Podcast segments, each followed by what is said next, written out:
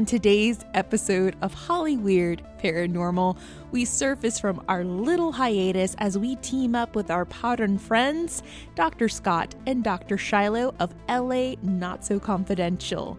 Come and join the banter and the roundtable discussion as we sit down and talk about LA, Deidre Hall's possible possession storyline return on Days of Our Lives, and finally, the True Crime and Paranormal Association of the Barclay Hotel. You'll finally learn and understand why Bryce Mitchell Williams takes the stairs instead of the elevator. Well, it just so happens that the Barclay Hotel has a lot of history and a lot of tragedy and quite a few ghosts. Learn the many freak accidents, murders, and even serial killers that resided within the walls of the Barclay Hotel. Then we go into the Paranormal Association. It turns out that this hotel has a lot of ghost stories, but for some reason, those who've experienced the hauntings there have a hard time sharing these stories. Well, could it be the ghosts of LA's past? Or could it be something else, something a little more sinister? Well, you gotta stay tuned. So grab your iced coffee, your favorite delicious cocktail, or hell, even grab your salt lamp because you might want to lick it after listening to the True Crime and Paranormal Association of the Barclay Hotel as we get Holly Weird, Not So Confidential with our friends from LA Not So Confidential.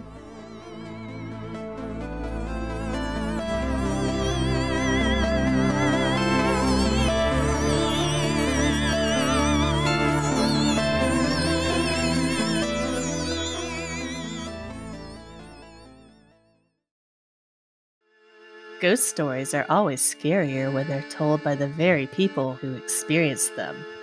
Hi, I'm Becky, And I'm Diana. and we're the hosts of the Homespun Haints podcast. We talk to people just like you who've come face to face with ghosts, demons, haints, and other strange paranormal phenomena. All of it makes for a chilling good time. So grab yourself a sweet tea, turn off the lights, and listen to some eerie, true ghost stories on Homespun Haints, wherever you get your podcasts. I'm not scared. Are you?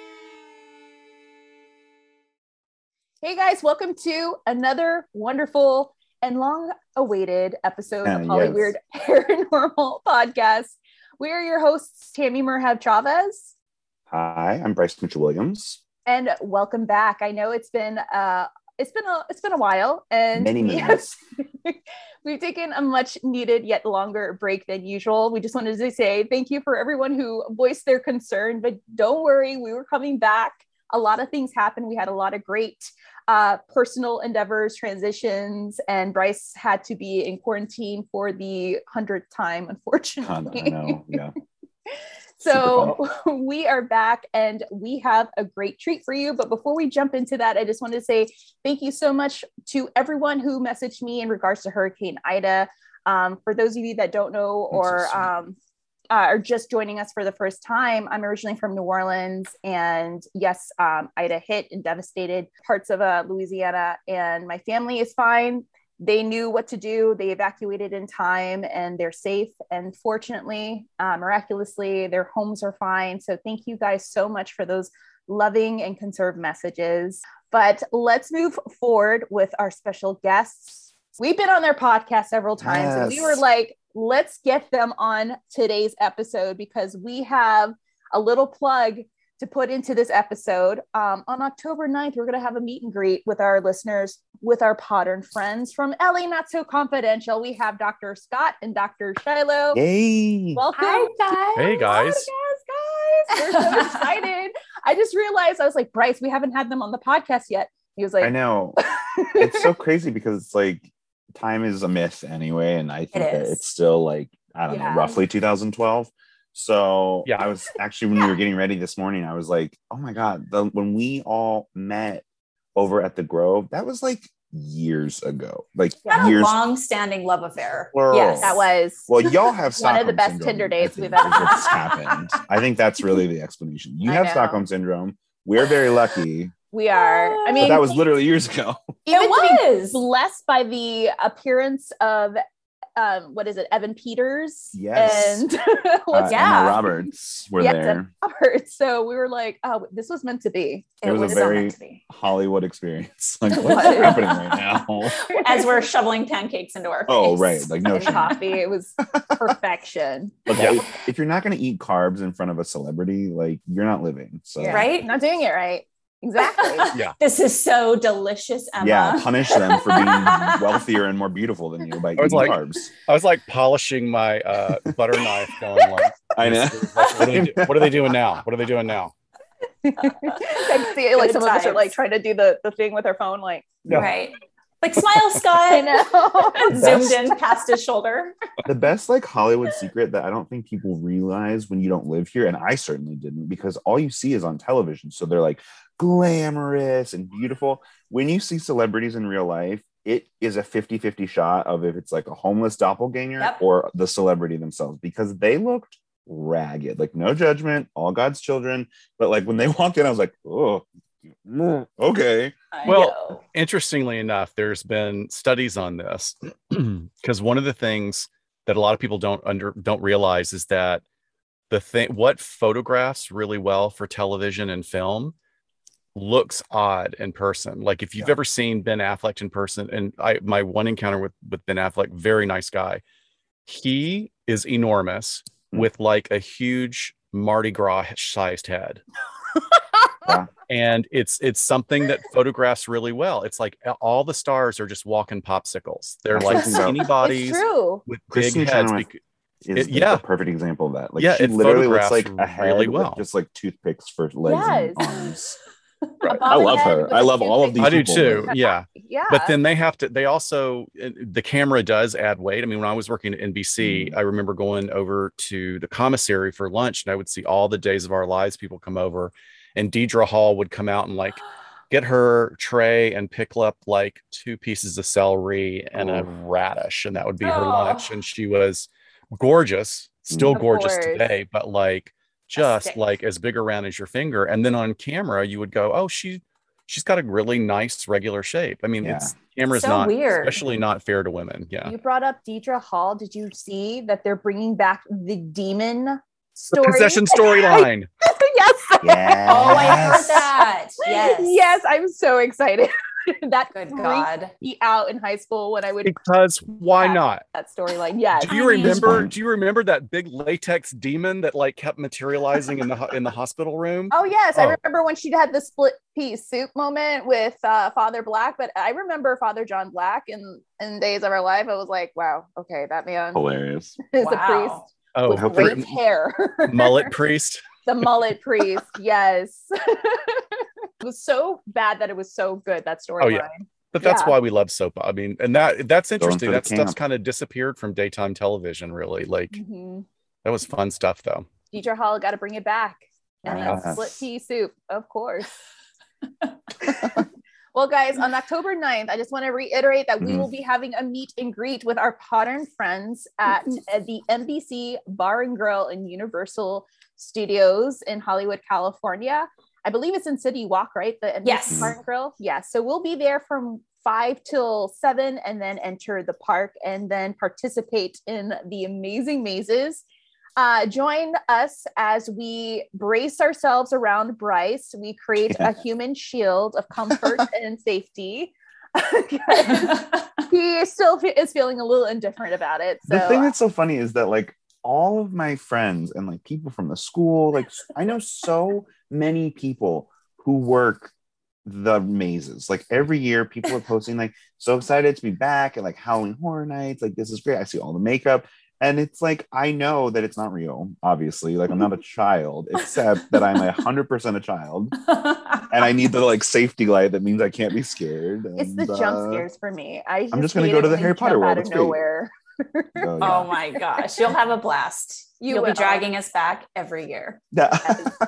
We'll it's bring some it's a it's a great adrenaline rush i love Yes. i love them Mm. I mean, Yeah. I, I just think it's I love that that I I laugh uncontrollably. Like even when I'm scared. I mean, It's it's, your it's defense actually mechanism. it's actually not a really good thing in, in real situations, but yeah, I love the jump scares and just dissolving into laughter. It's a lot of fun. And also, Mhm. they make so much money at Universal Yeah. and they put a lot of people to work Mhm. for a good portion. Like a lot of people can make a good chunk of money. especially after this like last 18 months of Yeah. just, like, no work for any actors. Like, Absolutely. yeah. Uh, yeah. But even if you don't go into the park, and I get it, like it can be expensive, and people are still Mhm. worried about you know health and things like that. We were talking about on our show how we were comfortable with it because it's outside. Mhm. You can wear your mask. You can you know wash your hands as much as possible. And but if you don't go in, come have a beer with us. And you know all you have to do is really pay for parking and um, come hang out with us at City Walk for a little. While. And bit. there's a lot of stuff to do up there, even if Yeah. you don't do Hollywood Horror Nights. Yeah. Yeah. Yeah, it's, it's fun. It's worth it, guys. Come and hang out with us. Have a beer. Have some cheese sticks with Bryce. You know, just as long as there's Dip cheese sticks, beer. we're all good in the hood. All right. Yeah. Yes. and maybe just throw in a couple of CBD gummies for Bryce so he Yeah. can go in and just feel great, loopy, loopy. Perfect. And- Yeah. All right, so we're going to be talking about one of the most, in my opinion, fight me on this, Yes. the most haunted and violent hotel in downtown. And I don't think it's the Cecil, guys. I don't even think it's the Alexandria. It is the Barclay Hotel, Mhm. aka Old School Van Nuys Hotel. Mhm. Yeah. So we are going to be talking about the many, many, many crimes of this hotel. Like, yeah. y- I mean, when I think of the Cecil, it's like nothing in comparison to this hotel or any hotel for that matter in Los Angeles. It's I that, was shocked. it's that thing where you start reading and like right we've all heard like okay yeah i know some things about it and then you start reading about everything that happened there and it just keeps going oh my god like again another one Mhm. like oh okay so this is just a block that i will never go on like yeah, from the moment that it was in in the process of being built to the moment where it you started to see the cracks and the deterioration of Mhm. this beautiful hotel. I mean, it just is a constant rotation of just bad luck and Yeah. crimes. So, um, real quickly, we're just going to go over the bullet points of the history of the hotel, just to give, give you guys a background, and also um, the first two freak accidents. And then Dr. Scott and Dr. Shiloh will go over the crimes and murders and the two, not one, there were two serial killers that resided in Insane. this hotel.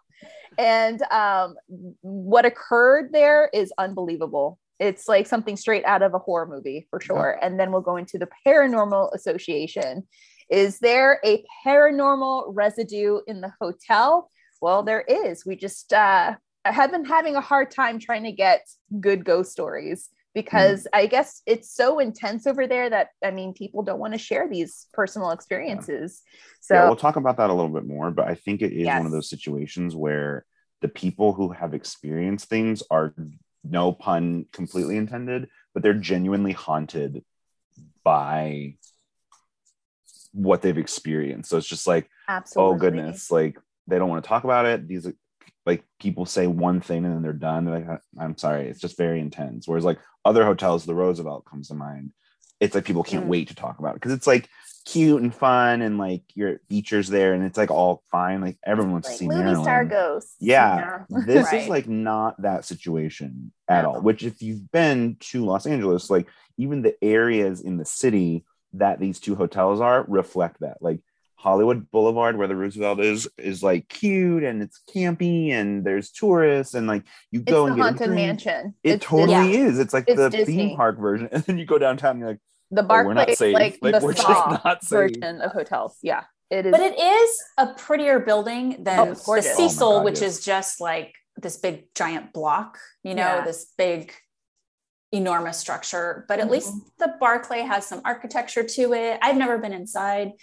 Um, I've seen some photos, but it's it's a more aesthetically pleasing Mhm. building. Yes. and right now, if you guys go down there, they have this really cool art installation on top of the building with three big giant crows perched on top looking down at the street, which is really, really cool. Yes. And a If you little guys are following us on Instagram, Shiloh put it up on LA Not So Confidential, and I know she tagged us on it, and we put it on our Instagram story. It was hilarious. It looked like It looked like the the monkeys from Wizard of Oz. They were so Yes. cute, right? Exactly. Exactly. So large. I was like, the birds. Tippy. All right, so let's go into the history, a little bit of the history, and then the dark history, and then the ghost of the Barclay guys. So, in order to begin, we need to go all the way back, and we're going to go all the way back to the early 20th century. So, uh, the Barclay was once called the Van Nuys Hotel, which is located off of 101 4th Street, and this hotel also. Um, was built not too far away from the Broadway sister location. So there was another Van Nuys hotel that was called the Van Nuys Hotel. Um, and this one comes into play with another story that we'll, you know, share very soon. Hmm. The Van Nuys Hotel was uh, an investment property by SoCal pioneer Isaac Van Nuys, hence the name Van Nuys Hotel.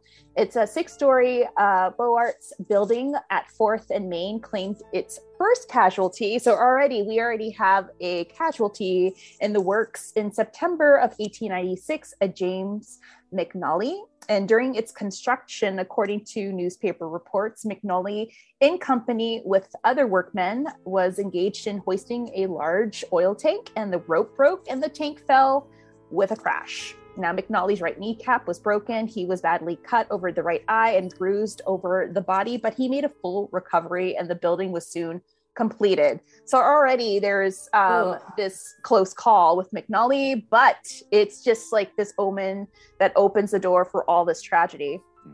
Um, the Just Van Nuys- kill me if my I know. kneecap ever gets Right? shattered. I know. That's I gave literally my the first thing I thought too. I have like I've dislocated my knee so many times. The thought of shattering your kneecap, like I'm not trying to live out misery. Like I'm good, thank you. Like finish the story, Paul. But Okay, well now I'm just squeezed. We haven't even gotten to the haunting stuff, and I'm squeeged out by your knee problem. Ow! Oh, what was the scariest thing out of this podcast? Bryce's knee. problem. Bryce's knee. hundred What percent. is- It's the kneecaps and then the hip and then your liver, right? I Those are know. the three most. Well, I sold my liver years ago, so oh yes, pay rent. we're fine.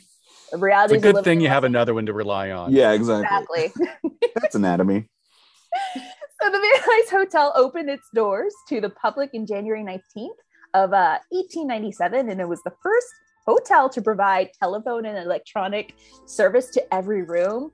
There were 32 rooms on each floor with 60 private baths and 10 public baths, and it only took 275,000 dollars to build, which I'm sure in today's money is like millions and millions. Mm. Now, the deaths, the first two deaths were freak accidents. And it's due to the fact that the invention and introduction of the elevator was still in its earlier stages. So there were going to be many malfunctions and problems with the introduction of this new machine. We see this accident occur inside the hotel with a bellhop by the name of Earl R. Newton. So this one actually occurred not in the Van Nuys Hotel off of Fourth, the one that we're talking about. This actually happened in the Van Nuys Hotel in Broadway. And so I feel like a lot of people get this story confused with the Fourth Street location. And this is stated uh, in J.M. Moore's book, The, um, the Barclay Hotel. In June of 1900, a young girl was trying to holler at a cute girl uh, walking past the elevator, and he was like sticking his hat out, like, "Hey, girl, hey, Ugh. Give me your number Oh. God. Yes. So he grabs a hold of the power rope for balance as he's sticking out his head from the um, inside of the uh, elevator. And this is what triggered the elevator to start moving on its own towards the top of the floor. So it was so quick that Earl didn't react in time. And the bottom half of his body was still in the elevator while the upper part Mhm. of the uh, of his body was overhanging in the second floor. So his torso got caught between the elevator and I guess the Yikes. yeah, top edge Oh, Earl. of that doorway of the elevator and the floor. And this caused his internal organs to be crushed, along with having a massive blood rush to his head, which caused his head to turn completely purple. So, yes, this was the first death, and poor Earl pretty much suffered a really gruesome death right here. Uh, J.M. Moore also states in her in his book that this account conflicts of one from an article of the LA Times that stated that Earl was dusting the top of the elevator where he got caught and was crushed, which may have been confused for Charles Gamble. And this leads me into the next freak accident.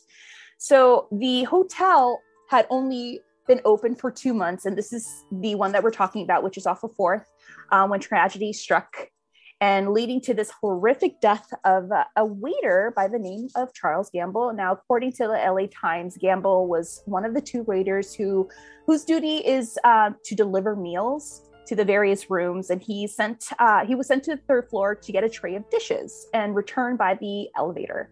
And when the cage neared the first floor, the elevator boy Robert White turned the wheel of the lever the wrong way and instead of stopping, the cage started up to the top again.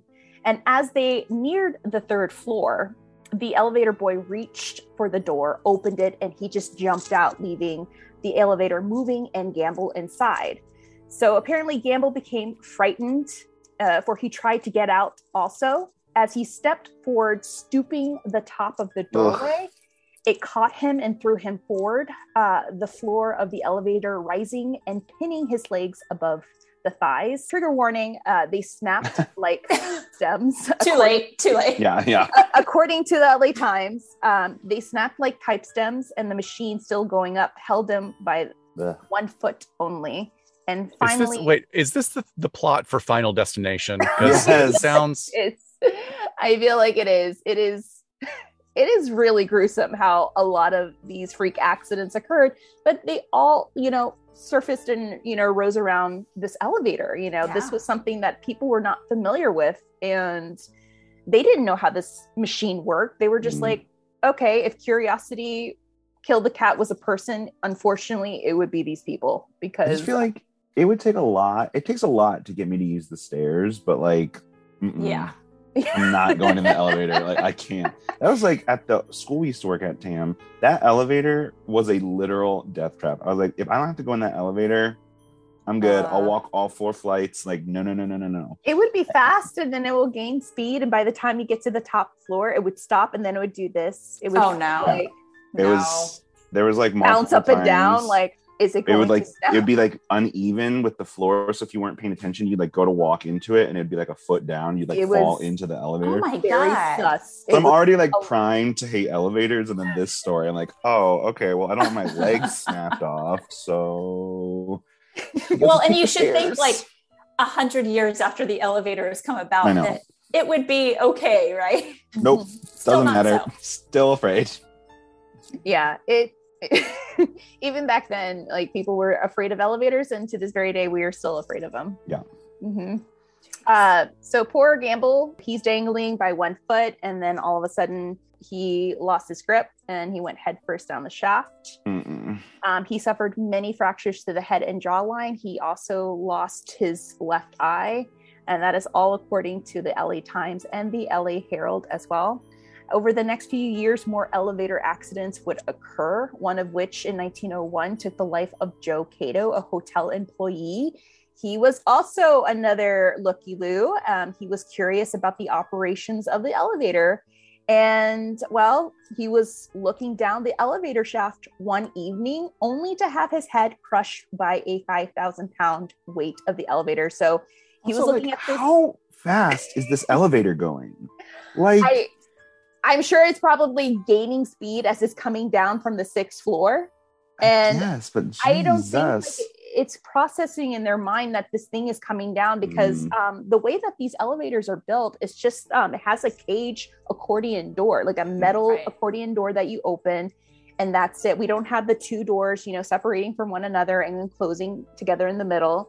I'm sure what ended up happening is someone didn't close the cage door and poor Cato like was like, "Oh, what's what's down the shaft?" And before you know it, well, those are everything you're talking about, Timmy. Also, are what we, you know, our safety standards today. People mm. will, will bitch mm-hmm. about regulations, federal mm. regulations and state regulations, but that's why those things exist. Is because people's heads kept getting chopped off you know yeah of course like i'm the type of person i'm so fascinated by any kind of new technology mm-hmm. i would mm-hmm. totally be the one sticking my how does this work boom i'm telling yeah. yeah it's i mean that's why we have safety procedures and safety protocols nowadays So this wasn't the case for the Barclay, and unfortunately, um, Joe Cato uh, lost his life. Now, it doesn't say anything about his head being decapitated. It just says that his head was crushed. So I don't know if this in, is in reference to the so-called headless bellhop ghost story or legend that is attached to the Barclay that will definitely reach towards um, after we talk about the crimes of the hotel. So I'll pass the mic over to Dr. Scott and Dr. Yes. Shiloh because they're going to take us down this treacherous road of these horrific crimes. Yeah, I I'm sure there are a plethora of all types of crimes yeah. to choose from. Um, Where do we start? We're just going to focus on a murder. yeah. um, like many of the buildings and hotels built in downtown LA at the turn of the century, there is a sordid history of gruesome, mm. violent crimes all throughout the decades. One of the earliest victims of murder inside the hotel was an employee Mm. So in 1902, there is not a lot of information on this at all, but the kitchen staff butcher was involved in a knife fight with another kitchen worker and he did not survive. His name was Evan Roberts. And I mean, if a butcher can't win a knife fight, what does that mean for any of us? Seriously. Right? I know. I mean, I don't know why I have just beat it in my head, like with the knife fight. oh, like they're tied together and wielding their knives. But in really clean leather jackets. Oh, right? yeah. yes. Very choreographed. I, so that was yeah. only a couple years after the hotel even opened. Right. Yeah, I think one of the things that comes up when Shiloh was doing the research, as she was like organizing bullet points, I found it so interesting that they focused on the fact that LA was growing so quickly. Mm and because of the weather that there and you know and the that sort of the promise of go west young man and get rich there were tons of transitional slash transient people coming and going mm. from the downtown area no matter how nice a hotel was right around the corner mm-hmm. was likely going to be a flop house of some kind you know so there was a lot of transient people moving through Los Angeles at the time. So one of the real mysteries that we found, you know, that that adds to this sort of compilation of crimes is in 1937 Elizabeth Rice was a wealthy 71-year-old woman from Akron, Ohio. Now, she mm-hmm. decided at 71 she was going to take a solo trip um, around the Panama Canal and then end up in Los Angeles. And clearly, almost 100 years ago, there's no Yelp there's no way to really check the area like calling or like what is this area like that I'm going to be driven to after I get off the boat. There's no way to really confirm any of that. She checked into the Barclay on December 29th and by then it was going through really its first phase as a rundown hotel mm. even though it had really been built only a couple of decades before. Mm-hmm. So a few days later a housekeeper found her seated in a chair in her hotel room with her skull severely Oof. fractured. Oh, um, articles of her clothing were scattered all around the room. The bedding was saturated with blood, and the murder weapon was still in the room. It was a brick, and it had been placed in the bloody sheets on the woman's bed. Now, what's weird is the motive didn't appear to be robbery because Elizabeth still wore a very large diamond ring and a gold watch sat on her dresser and it doesn't look like there's any evidence of other um, mm. valuables being taken from the room unless there was something specific that that person was going for and we don't historically that's going to be lost to us i think several months later a mother and her 12 year old daughter were murdered in the exact same way in their apartment on Olive Street, which is very close by. And mm. that motive was determined to be sexual in nature, as the, subs- the suspect was referred to as a sex maniac. So is it someone that had access to the hotel room? Did they even bother to check to see if a 71 year old woman had any kind of sexual trauma? Right. You know, historically, that might not have happened. Yeah, exactly. It's, it, it, was left in some newspapers as just a mystery. Like, we don't know what happened at all. It looks kind of weird. It wasn't robbery. But then, if you look at the newspaper articles a little bit later, this horrific crime happens with the woman and her daughter, and they end up arresting somebody and connecting him to this crime as well because he used a brick in both cases. Wow. So that those are just you know chronologically some of the highlights, um, but we wanted to really highlight and discuss two serial killers that completely terrorized downtown Los Angeles, mm-hmm. really like three decades apart, and they yes. both hunted at the Hotel Barclay. So Scott, you want to talk about the LA slasher in the 40s? Oh, yeah, I mean, and just yeah. just to drop a, a, note, thanks for that intro into this. Just to drop a note that for LA Not So Confidential, we had a Patreon and listener meetup downtown, utilizing an absolutely fantastic downtown downtown um, haunted and crimes tour that was absolutely the one of the best produced walking tours I've ever seen. And this guy gave us a lot of information about this hotel in particular, but um, to focus on really the first big serial killer that was noted was the LA slasher. So mm-hmm. in 1944, on November 15th, badly mutilated bodies of two women were found at separate hotels in downtown LA. And of course, theme of the episode today, one of them was there at the Barclay. Um, the first victim was 25 year old Virgie Lee Griffin. She mm. was discovered at 2 p.m. on November 15th. She had been staying at the Barclay and her body had been found stuffed into a clothes closet.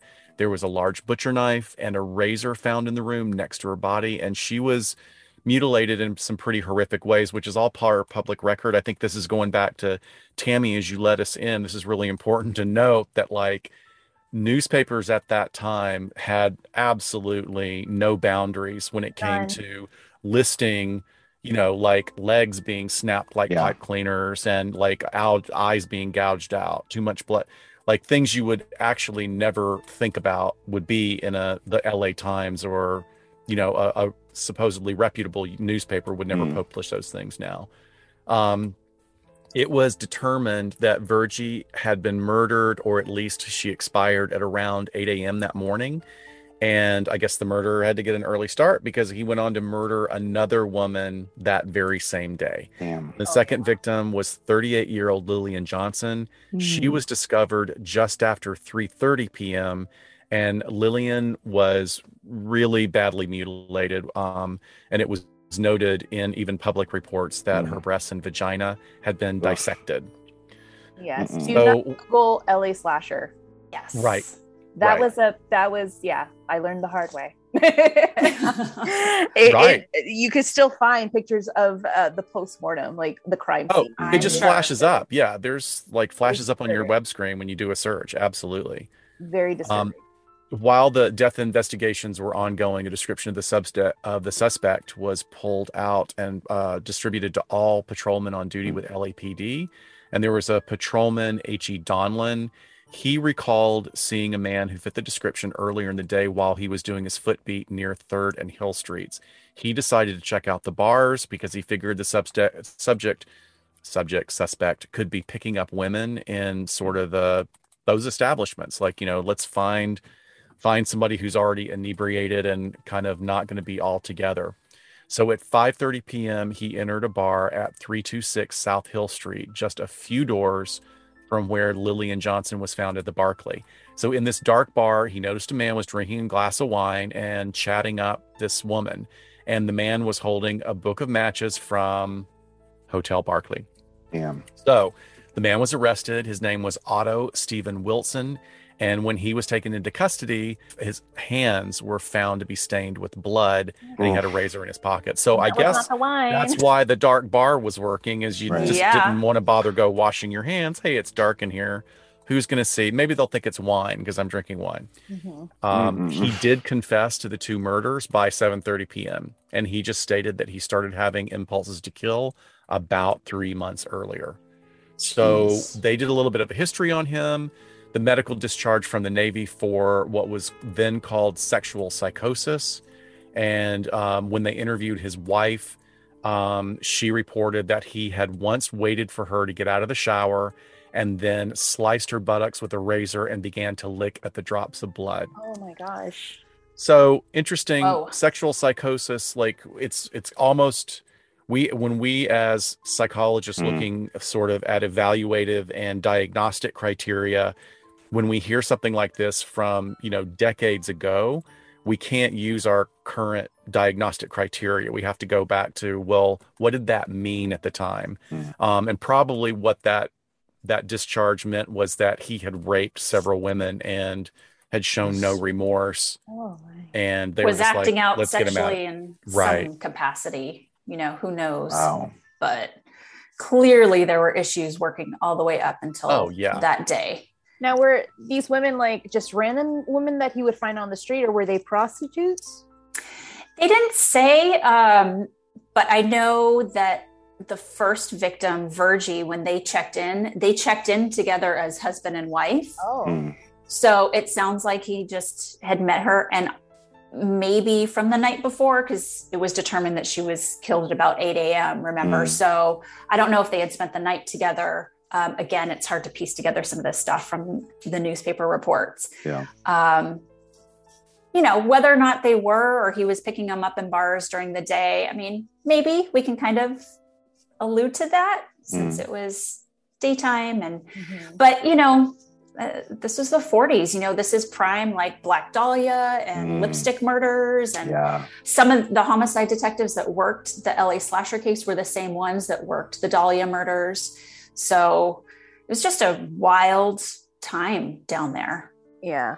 What a time to be alive during that era. oh my Oof. goodness Yeah, it's like it's it's such a toss up. Like I always wonder, was it the 40s or the 80s that was the most deadliest decade? And it's it's such a tie. I feel like it's neck and neck. well let me tell you about the mid 70s and you can uh, decide right now Segue, segue, segue. Segue. We love segues.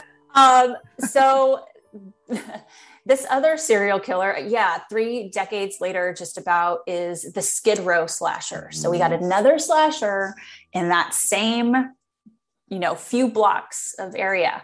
And this was Vaughn Greenwood. He was responsible for a number of murders and violent attacks, both here in LA and also in Chicago, basically spanning 10 years, starting in 1964 to 1975. And there is a very interesting Hollywood tie in to this story.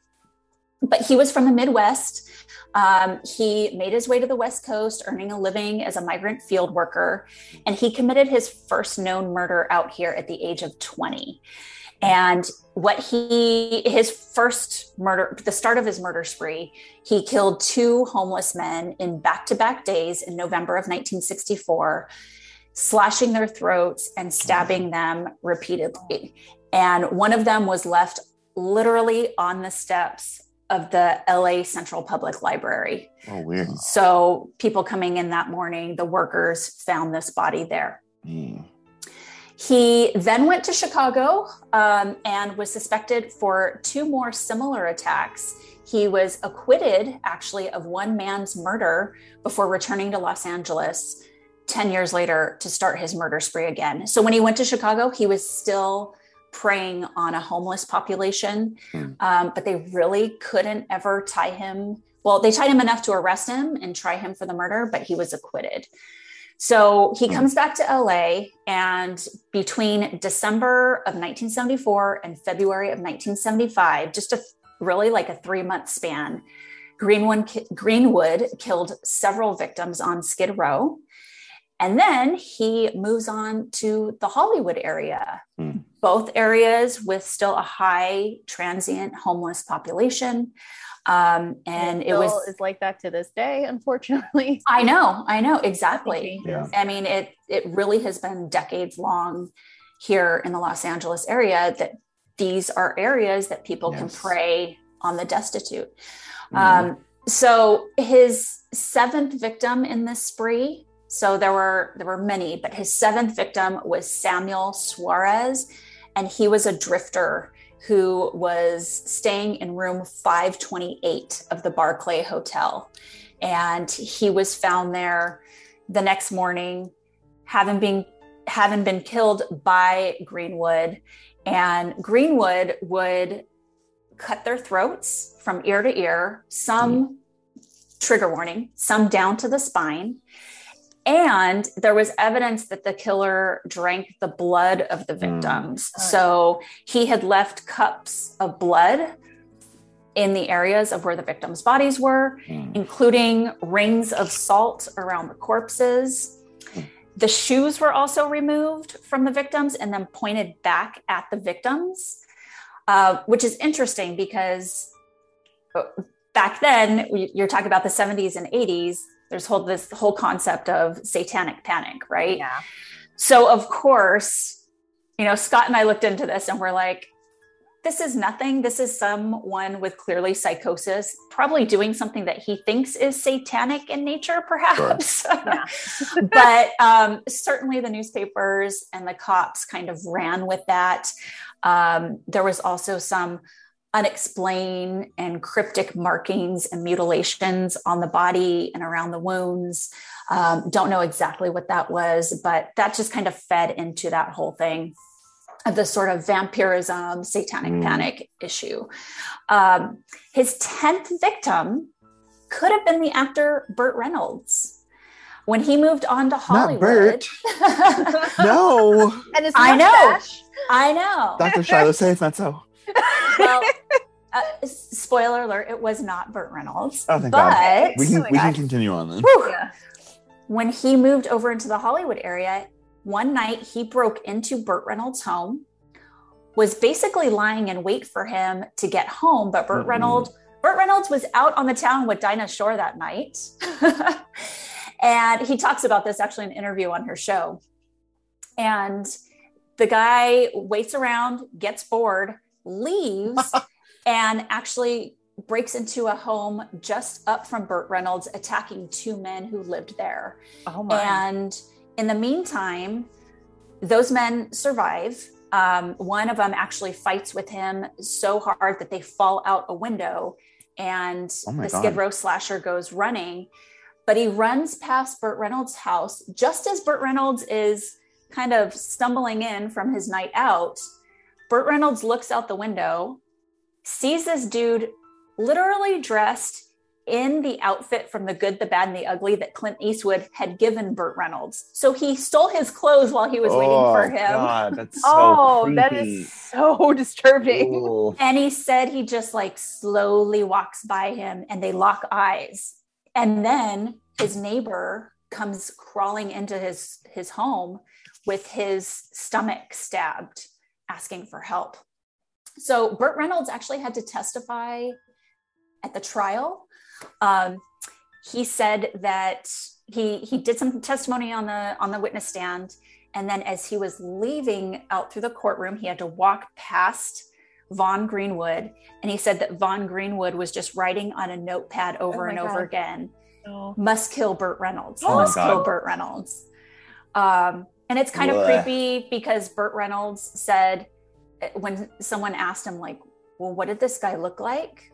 And Vaughn Greenwood was a very large black man. Yeah. And he said he looked like OJ Simpson, which was such weird oh. foreshadowing. Yeah, eh, which he and you can uh you can watch that clip on YouTube of him on the Dinah Shore show yeah. telling the story. And I oh, think that he discovered the neighbor had already made it into his house and was crawling through the kitchen, yeah, holding yeah. his intestines in. Oh. Yep, because he had been cut so badly. Yeah. So uh, Greenwood gets arrested after that incident because as he's fleeing in the Hollywood Hills, he drops a piece of mail that was in his pocket um, that had his address and his name on it. Wow. Um, so the cops finally put together because it's the same MO from Hollywood to mm. Skid Row. Um, and he was convicted of nine counts of murder in January 1977 and sentenced to life imprisonment. Oh my God. But again, you know, one one thing I would add, uh, just like we don't, I never want to go too far into any in the satanic panic thing because so much of that is non-legitimate at all.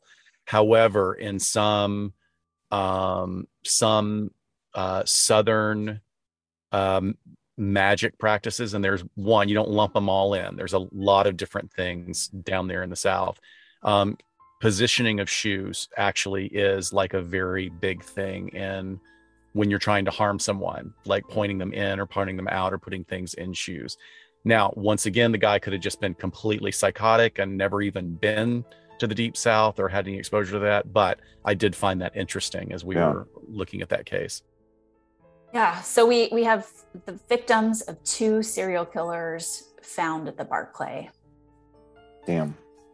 And this is why I really think this place is much more violent than any of the other places right. because of just the types of serial killers that stayed there mm-hmm. and the crimes that they committed there were just so unimaginable. I mean, that is crazy. Really hardcore. This is not light stuff at all. Mm-hmm. These no, are like significant not. historical events that seem to all have this weird intersection, you know, uh, at that particular ge- geographical location. Yeah.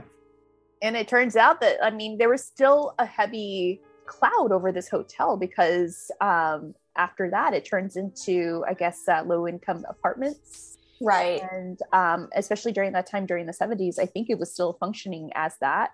And mm-hmm. um, it went through a series of fires. It went through three different types of fires from what i researched here too. And i know the last two there's one where it did claim a couple i think one life. And um, the other two that were to follow fortunately no one you know had a pass from you know those two incidents so it, it just seemed like there was this constant heavy cloud over this hotel. And like Dr. Scott, you mentioned before, I mean, it was just the area and the time. And I feel like this hotel was just put in an area where it just faced a lot of dark times in Los Angeles. Yeah. Yeah. In your opinions, and this is just like an open question for everyone, like, do you think it was the location or do you think like just the energy that it absorbed from people coming in and out, from a lot of transients coming in and out throughout the decades? Did it absorb so much of the negativity during, mm. you know, that time during that era? Um, I know it went through the Great Depression. It also had witnessed, um, you know, people going through uh, the trials and tribulations of the world wars and so on sure. and so forth. Um, what do you guys? Yeah, think? I, you know, I feel like it really grew with Los mm. Angeles. And we've talked about this, and we did a whole vintage series of kind of Los Angeles noir mm. crimes from that time period. And the city was such a reflection of just the explosion in population, yeah. the different types of people that were coming here, the corruption, the organized crime that was there very early. Yeah. Um, and then as a result of all those devastating national events like you're talking about whether it's a economic depressions mm. or wars and veterans coming back it's just really the the center and the heart of LA yeah. now in more recent decades obviously like this border skid row mm-hmm. um like really right on the border it's skid row is getting bigger and bigger i feel every yeah. single month yeah. um but then there's a lot of resources for the unhoused down there. So the shelters, you know, the um, the soup kitchens, all of that. Mm-hmm. So you have that population that has grown and found resources there.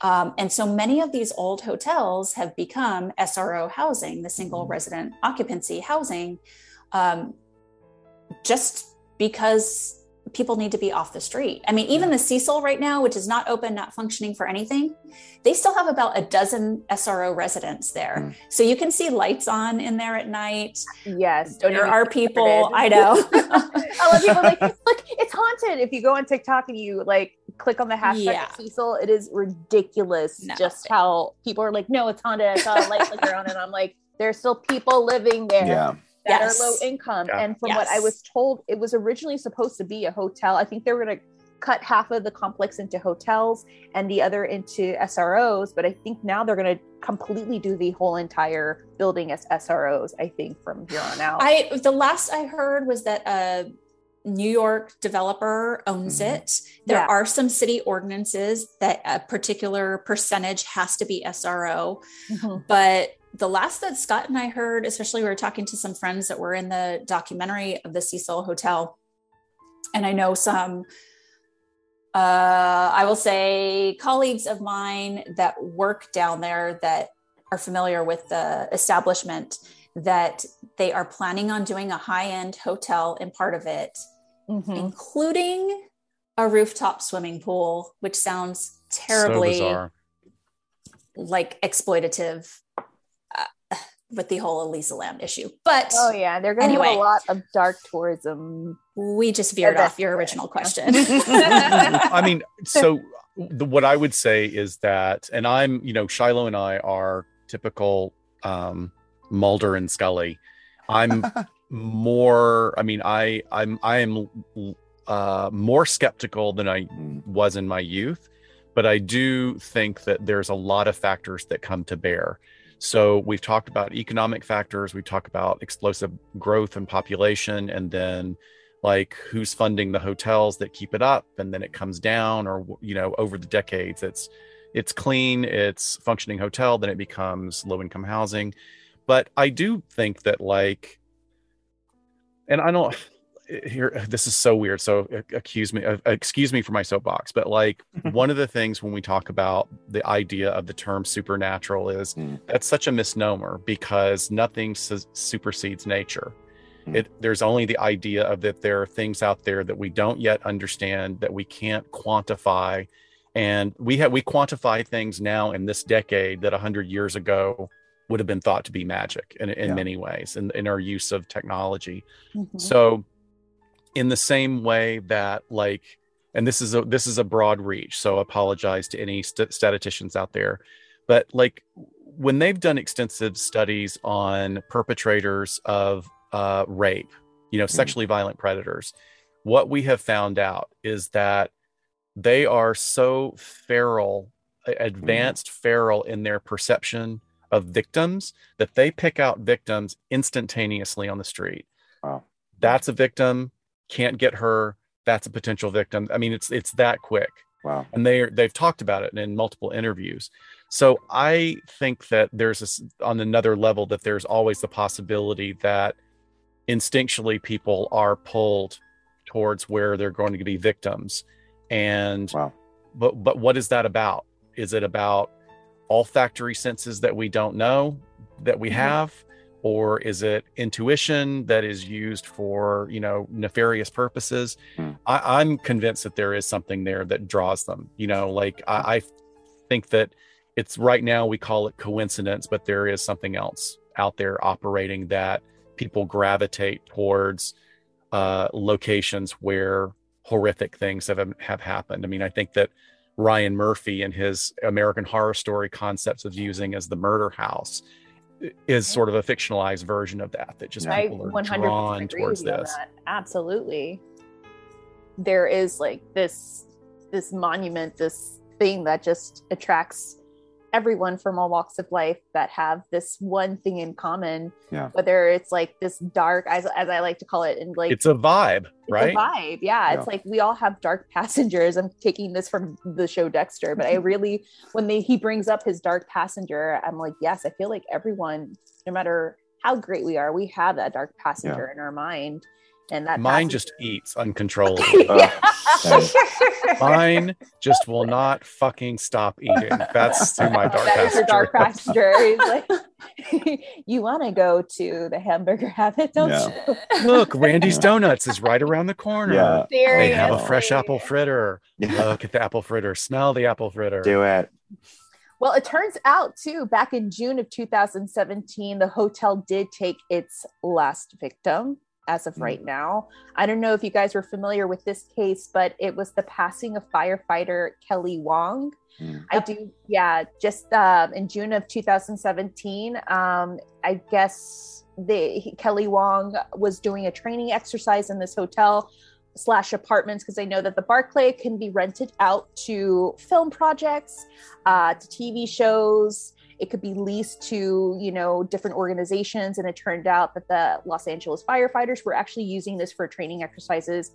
Um, it turned out that Kelly Wong had fell to his death during a training exercise at the hotel, and that was the last recorded death um, to date Mhm. at the Barclay. Which I'm just like, I, I mean, another freak accident. Is it like Yeah. repeating itself? Um, one of the things that we talk about in our noir episode uh, about downtown Los Angeles that's really fascinating is there's there are two streets, but one is used more than the other, and I think it's third. But there's a good uh, three block section of buildings that can still be used to film period pieces from the 30s Wow. and 40s because none of the buildings have been changed. All they have to do is go in and change the signage or digitally yeah. erase the signage, but it's still mm. all physically there. And this is great about how the economy is coming back, certainly in California. California is rocking the econ- its economy right yeah. now. We have so much growth. And there's not a single soundstage available in Southern California right now because that so many films are being filmed. And as I drove to work yesterday from teaching, there was a film crew outside the Barclay filming. Oh wow! Uh, yep. With I mean trailers everywhere. So I love seeing that. I love seeing that like these historic buildings are preserved in that way. And you know what? Everybody needs to be housed in a responsible and ethical mm-hmm. way. And you know, I think LA is is headed in the right direction trying to do that. There's but you know it's a complex issue because I'm sure we always get people that want to chime in from other parts of the country about what's going on in Southern California. I'm like, yeah, yeah, yeah. You know, yeah, come right. out here and we'll show you how complex it is. It's not an easily. That was the thing that was so crazy during this like farce of a recall. Not to be super political, but I'm going to do it anyway. But like so many people who don't live in California, and I've only lived here 10 years. So it's like my understanding is even very limited but so many people from other oh, yeah. states frankly yep. states that are not doing that well right now like no shade, oh, yeah. but like your state in the ranking of the 50 is very low and you're going to talk about california when like los angeles is like the seventh biggest economy in the world yeah right and you're going to like chime in with your opinion like well, we're good. We're really stay in your state. Yeah, yeah. Stay in your lane. That's good. Thank you. We're so good. Like, we'll, know. We've got the the best crimes and ghosts anyway. So, yeah. yeah, the best crimes, the ghosts, the history, everything, coffee. so. Yeah. Mm-hmm. Oh, and by the way, I mean, I will say one last thing about that, Bryce. Is mm like now that that farce of a recall is over, I'd mm like my money back. I'd like my taxpayer money back that was wasted wasted on that. Just such a waste. So you're speaking 35 about, like, million. Yeah. There is like there's a housing crisis in this city and in this state. And it's just like again, I'm not really trying to be super political, but it's just very frustrating that like we're still in a pandemic, there's still a homeless crisis, oh, like oh, yeah. we're in a drought, the state's on fire. Like I can think of many reasons to spend 300 million dollars. Yep I mean, yeah. I could go yeah. and just get coffee for that. Like, honestly, there's just so many things that could have been Absolutely. done that are positives instead of like, let's recall. I, I don't know. It's just such a mess. Like, people really ultimately do hate being told no. And that's just what it really comes down to is like, yes. don't tell me no. Don't tell me that I can't do every single thing that I feel entitled to. It's like, what? I'm sorry. People feel very, very powerless right now. Yeah. They're trying understandable. to get it back and help ridiculous ways. But I would also like my money back. So yes, you do want our money back. Well, speaking of the word no, yeah, transition, transition. Uh, we're going to go into the paranormal aftermath of this hotel. I just want to say that it was very difficult to find stories. I do have yeah. one that surfaced by the grace of God. Um, I mm-hmm. brought up J.M. Moore's book, The Barclay Hotel, which is a great read. Moore really goes in depth with mm. the newspaper articles, research, and history, and even the crime of the hotel. Um, Moore also puts um, their personal antidotes in regards to like the building and what they think of the history of the building. Mm. So Moore lived in this building of the Barclay from 2007 and then moved out for, uh, I think, in 2012 for personal reasons, personal reasons. It wasn't the ghosts, mm. but towards the end of uh, Moore's book, they described the experiences of living in the hotel as wonderful and also with supernatural experience and spiritual elements to it. There's a lot of ghost stories attached to that and more. And I have been in contact because I wanted to get a ghost story, at least one from Moore. And unfortunately, I couldn't get that. So that was the power of no right there. Yes. Yeah. buy the um, book, people. Buy the yeah. book. he is currently working on a book, a follow up of just the ghost story. So it's going to be a second part to the Barclay, where it's just going to focus on the Paranormal mm. Association, mm. which I'm really excited about because I'm really oh, that's great. More, yeah. So it, I mean, I thought it was a really cool thing that um, Moore, you know, made this first book, um, just mm-hmm. focusing on the history provided with um, support of articles and uh, research that he did in regards to the crimes and the deaths connected to the building and um, his personal experiences, along with the films and shows that were shot there. So, um, my question to him was Can you at least tell me if W. Arthur Phipps and his poor dog Teddy Not still the the halls of this hotel? So, for those who are not familiar with W. Arthur Phipps, he was a very wealthy elderly man who actually kind of lived in the hotel Mm. um, throughout the last years of his life. He was a bit of a recluse. In a way, they called him the ghost of the Van Nuys Hotel, aka Barclay, because he, you know, sequestered himself in his living quarters. He was in fear of the Black Hand. He felt like people were out to get him and his money. And unfortunately, in 1911, he passed away of cirrhosis. But before his passing, Teddy, his dog, was also killed in front of the hotel. I think it was yes the poor dog was uh, i think he was in the way of um, marble that was on top of a truck and it kind of crushed him to death i could be wrong i would have to go back in my research but i know that teddy did die um, on the property of the hotel and is it possible that teddy and phipps roam the halls we're going to have to find out based on j.m moore's second book of the barclay and those stories connected And Teddy had his own headstone made for him. Yes. yes he had a custom casket Mhm. and they were taken to Phipps Ranch for burial. So it was it was such a sad story to hear about Phipps and his dog Teddy. But my biggest question is, do they roam the halls? So I contacted the hotel to ask to speak with the site manager, only to have a date and time scheduled. And then soon, when that date and time arrived, I was uh, greeted with um, the message that the site manager had suffered, uh, was suffering from COVID and wasn't able Oh. to do an interview. But his assistant was able to answer any questions that I had. And we were so we are going to postpone the interview for I think within the next two and a half weeks. And I said, no, actually, we have uh, to record this episode this Saturday. Can you at least um, share with me any personal experiences of the paranormal, any ghost stories you might have, things that have occurred to you that you've witnessed that were unexplainable. And I quote, and I wrote this down. This is according to him. I quote, I have had a few experiences here that I don't wish to have posted in a newspaper or on the radio, referring to the podcast. All I can say is that I've explained I've experienced things here that are very personal and unexplainable. End Mm. quote.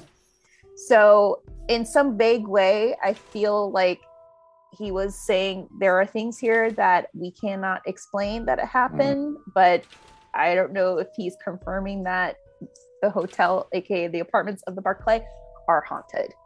But Sounds like it to me. it Right. does.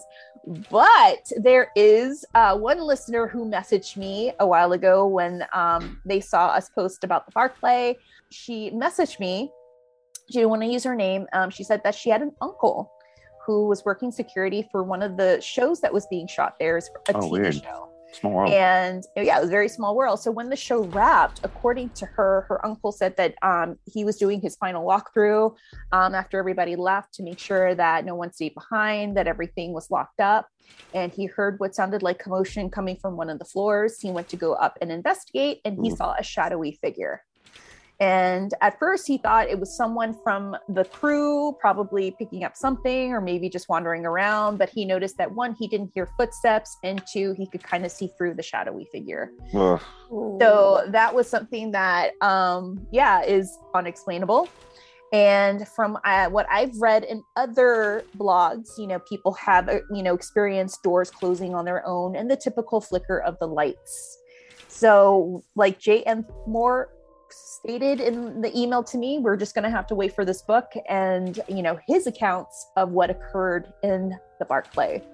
So Um, when we were doing our walking tour, we Mhm. stopped across the street from it and our guide was telling us some of the stories and there was like a big bay like maybe where they get deliveries and sporadically these lights would start flickering in the bay and it was so creepy because it was you know it's kind of like this tunnel like and we would say like oh the light's flickering and then he would turn around and it would stop and then he'd start Oh. talking again and then the lights would start flickering like a big light um, from inside this this delivery bay so it was kind of fun i mean it's probably some maybe it's a site manager just fucking with us he's like oh, Maybe, tours. who knows? They were very nice. They were very, very sweet. The first guy I spoke to was a security guard, and um, he gave me the info for the site manager. And then I spoke with the assistant. They were all sweet.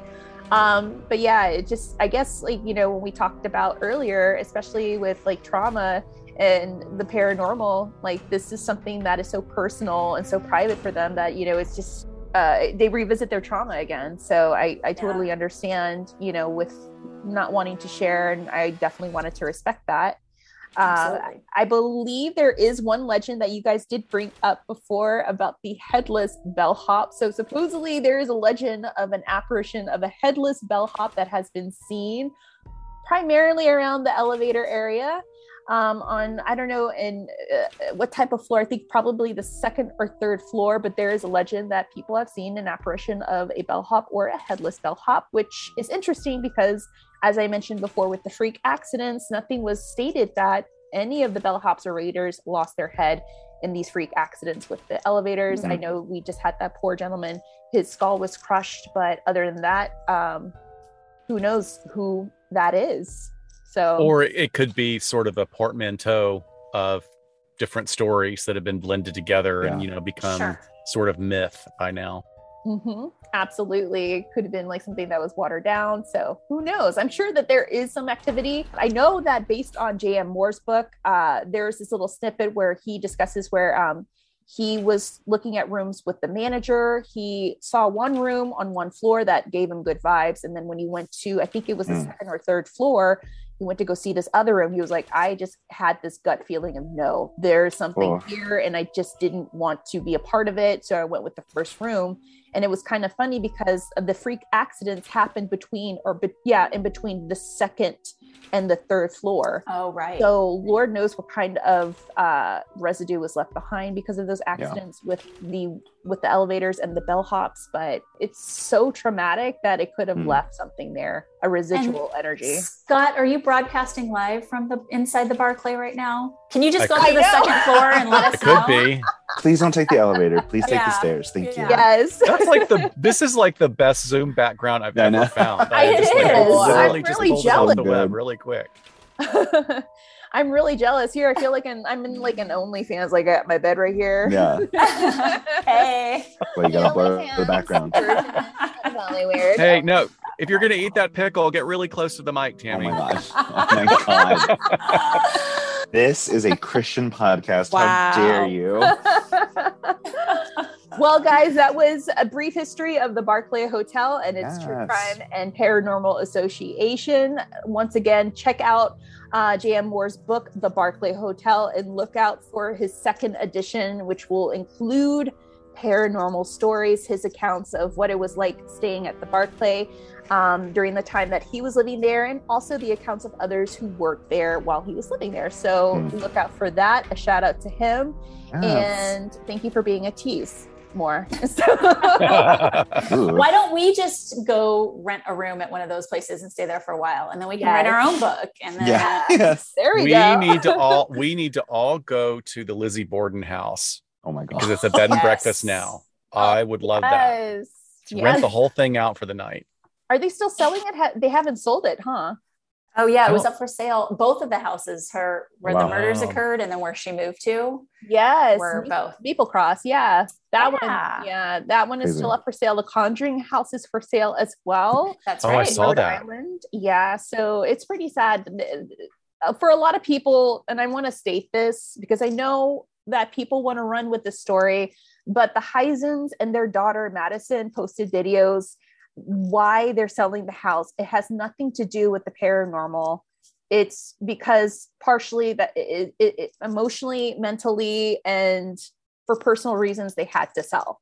It had yeah. nothing to do with spirits making them sick or pushing them over the edge. Actually, if you listen to other interviews with them, the living were far more worse than the dead. I yeah. bet they were experiencing wow. people breaking in and still breaking into this day onto oh, the property. So it took a toll on their stress. They're like, what yeah. the hell's going on? So yeah, mm. that um, location's being um, is still listed on Redfin and on Zillow for yeah. 1.2 million. They are hoping Ooh. that it goes into the right hands. Mm-hmm. Good. I'm thinking we could do a really, really nice big bake sale in Beverly Hills, and we could okay we could go ahead and purchase it. Take care of it. Pool our assets. and once more, guys, um, October 9th, we'll have Ooh. our meet and greet at the NBC Bar and Grill. And here's where we're going to do our plugins. So please follow Hollyweird Paranormal on Facebook, TikTok, Instagram at Hollyweird Paranormal, and on Twitter at HWP Podcast. We have a website, which is www.hollyweirdparanormal.com. And LA Not So Confidential, you want to do your plugins? Sure. We do not have a TikTok because we are old. Um, I would love to see Scott do a dance. Yes. Uh, no, you wouldn't. Actually, Scott is thinking about his own ideas for TikTok. That's Technically, I have an account, but it's just to watch my kid on hers. Yeah. Um, and she adores you, Tammy. Um, this is more for an offline conversation, but she would love to meet you. Um, and but you can find us on the big three um, instagram we're at la not so podcast on twitter la not so pod and then of course we're on facebook with la not so confidential and we have a brand new website that we just got zhuzhed up. It's beautiful. It has every uh, collaboration we've ever done. There's links to it so you can find more uh, hollyweird paranormal content there. Uh, but it's la dash not dash so dash confidential.com. There's just it's our name with dashes in between each word. Um, and we would love to have any of you folks who have not come over and tried us out. Please come on and try us out. Thank you guys. I mean, yes. it I guess Lizzie Borden is the last collab we did. Yes. Um, last year. So this was great. Great timing. Can't wait to see you guys in person. Yay. Yes, can't wait to see everyone, all your beautiful faces come and share a drink with us uh, and some mozzarella sticks and ah. Some fun yes. scares as we enter the park. So thank you guys so much. Thank you. Bring comfortable footwear. Yes. yes. Oh my God. Yes. Better footwear. Oh, Absolutely. Pay attention to our social media. We'll put all the details up there for that. Absolutely. All right, guys stay Holly weird, paranormal, and we'll catch you very shortly within the next week or two with our next episode. We'll be doing haunted school. So stay Holly weird, guys. Have a good one. Bye. Bye, Bye folks.